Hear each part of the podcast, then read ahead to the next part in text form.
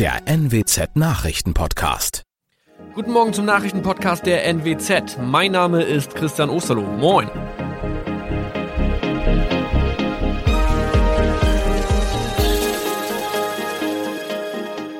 Und das sind unsere regionalen Nachrichten am Morgen. Die Grünen wollen Moorstraße in Oldenburg umbenennen. Viereinhalb Jahre Gefängnis für Falschgoldhandel. Und Landkreis Kloppenburg meldet ersten Omikron-Fall. Der Name Moorstraße könnte laut den Oldenburger Grünen rassistisch aufgefasst werden. Deshalb fordern diese eine Umbenennung. Die Straße wurde allerdings nach Hermann Moor benannt, einem der ersten Siedler in der Gegend. Um Missverständnisse auszuschließen, beantragen die Grünen eine Änderung in Hermann-Moor-Straße.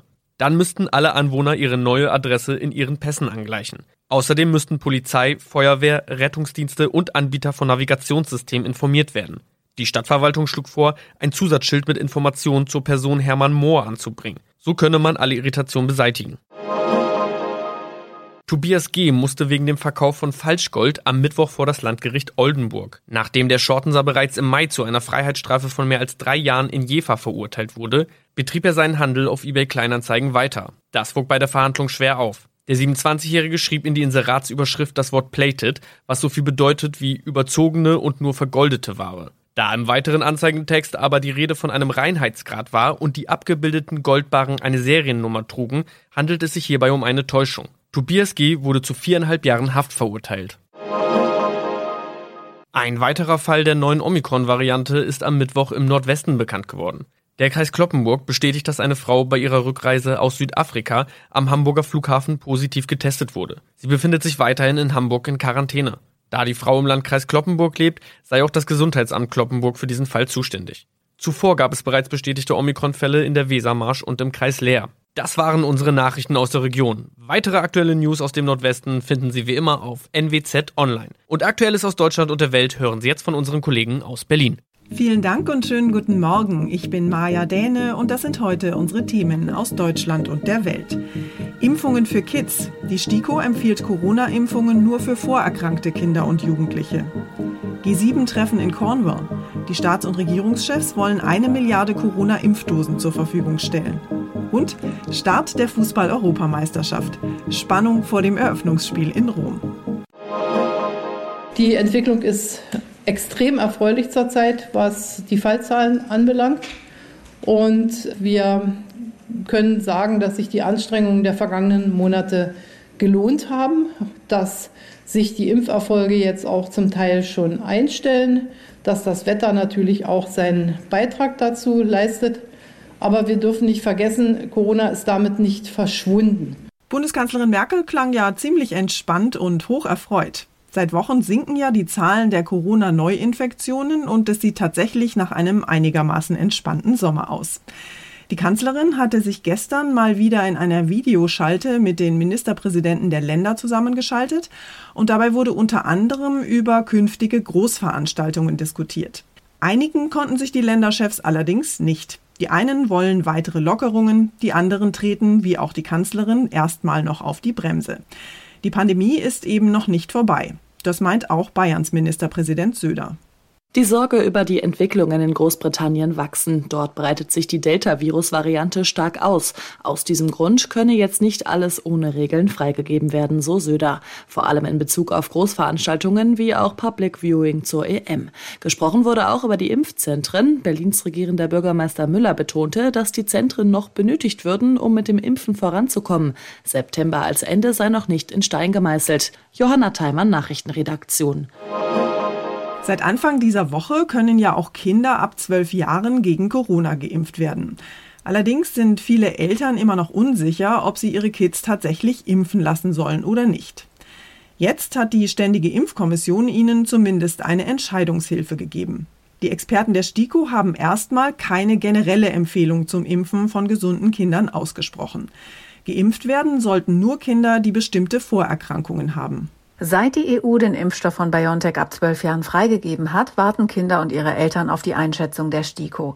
STIKO-Chef Mertens hat jetzt der deutschen Presseagentur gesagt, die Wirkung des Impfstoffs ist sehr gut, aber um die Nebenwirkungen einschätzen zu können, fehlen ihm und seinen Kolleginnen und Kollegen noch mehr entsprechende Studien.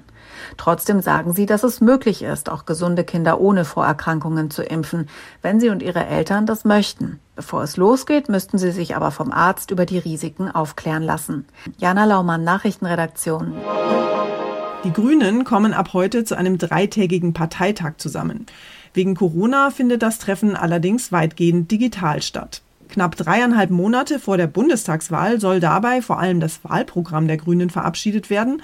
Und morgen soll dann außerdem Annalena Baerbock als Kanzlerkandidatin ihrer Partei offiziell bestätigt werden. Noch vor ein paar Wochen lagen die Grünen in Umfragen vor der Union. Inzwischen befindet sich die Partei im Sinkflug. Der Abstand zu C D U und C S U wird wieder größer. Sympathien dürfte die grüne Kanzlerkandidatin Baerbock sicherlich eingebüßt haben, nachdem sie die Abschaffung von Kurzstrecken und Billigflügen gefordert hatte. Hinzu kamen irreführende Angaben in ihren Lebensläufen. Enttäuschung herrscht bei den Grünen ohnehin nach den Ergebnissen bei der Landtagswahl in Sachsen-Anhalt am letzten Sonntag. Dort blieben die Grünen nur einstellig und erreichten gerade mal um die sechs Prozent.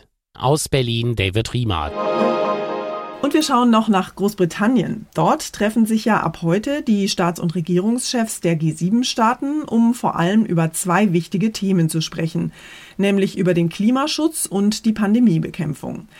Dabei soll es vor allem um Impfdosenspenden und finanzielle Hilfen beim weltweiten Aufbau von Städten für die Impfproduktion gehen.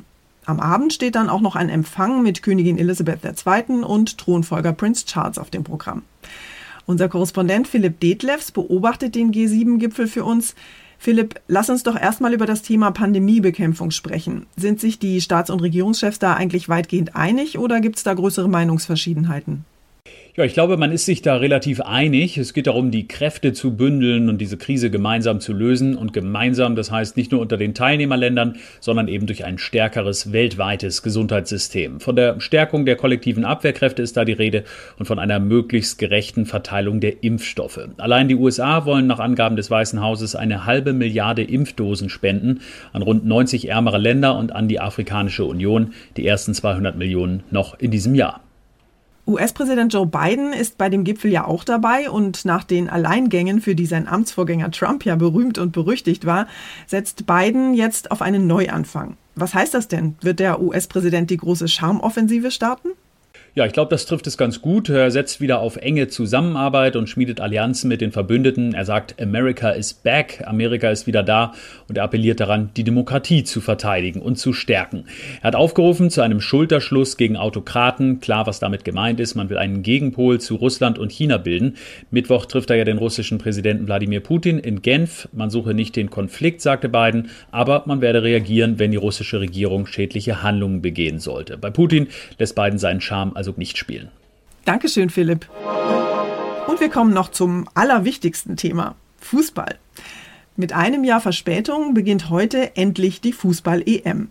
Sie findet diesmal in elf Ländern in ganz Europa statt und los geht's in Rom. Dort stehen sich beim Eröffnungsspiel Italien und die Türkei gegenüber. Unser E M-Reporter Uli Reitinger steht schon in den Startlöchern. Uli, was meinst du? Gibt's heute Abend ein Riesenfußballfest in Rom? Also sowohl die Türken als auch die Italiener haben heißblütige Fans. Das Wetter wird angenehm sommerlich heute Abend in Rom. Also ich denke, wir müssen trotz Corona mit einer großen Party rechnen. Rund sechzehntausend Fans dürfen heute ins Olympiastadion und es werden wohl so viele Türken da sein, dass es auf den Rängen kein Heimspiel wird für Italien. Aber auf dem Platz ist Italien doch klarer Favorit, oder? Ja, Favorit ja, aber klarer Favorit weiß ich nicht. Die Italiener haben eine super Serie hingelegt. Sie sind siebenundzwanzig Spiele ungeschlagen und haben bei einem wichtigen Turnier noch nie in ihrem Stadio Olimpico verloren. Was sie zum leichten Favoriten macht, ist der Antrieb, die Schande der verpassten W M-Teilnahme zweitausendachtzehn auszuwetzen. Aber beide Mannschaften haben eine super Defensive. Die Italiener haben zuletzt achtmal in Folge zu Null gespielt. Und auch die Türkei setzt vor allem auf die Abwehr. Also ein null zu null wäre langweilig, aber nicht überraschend. Na, dann hoffen wir mal auf das ein oder andere Tor heute. Dankeschön, Uli. Unser Tipp des Tages heute für alle Häuslebauer und Wohnungsrenovierer. Wer in den kommenden Wochen einen Handwerker braucht, der muss Geduld mitbringen und sich auf höhere Preise einstellen.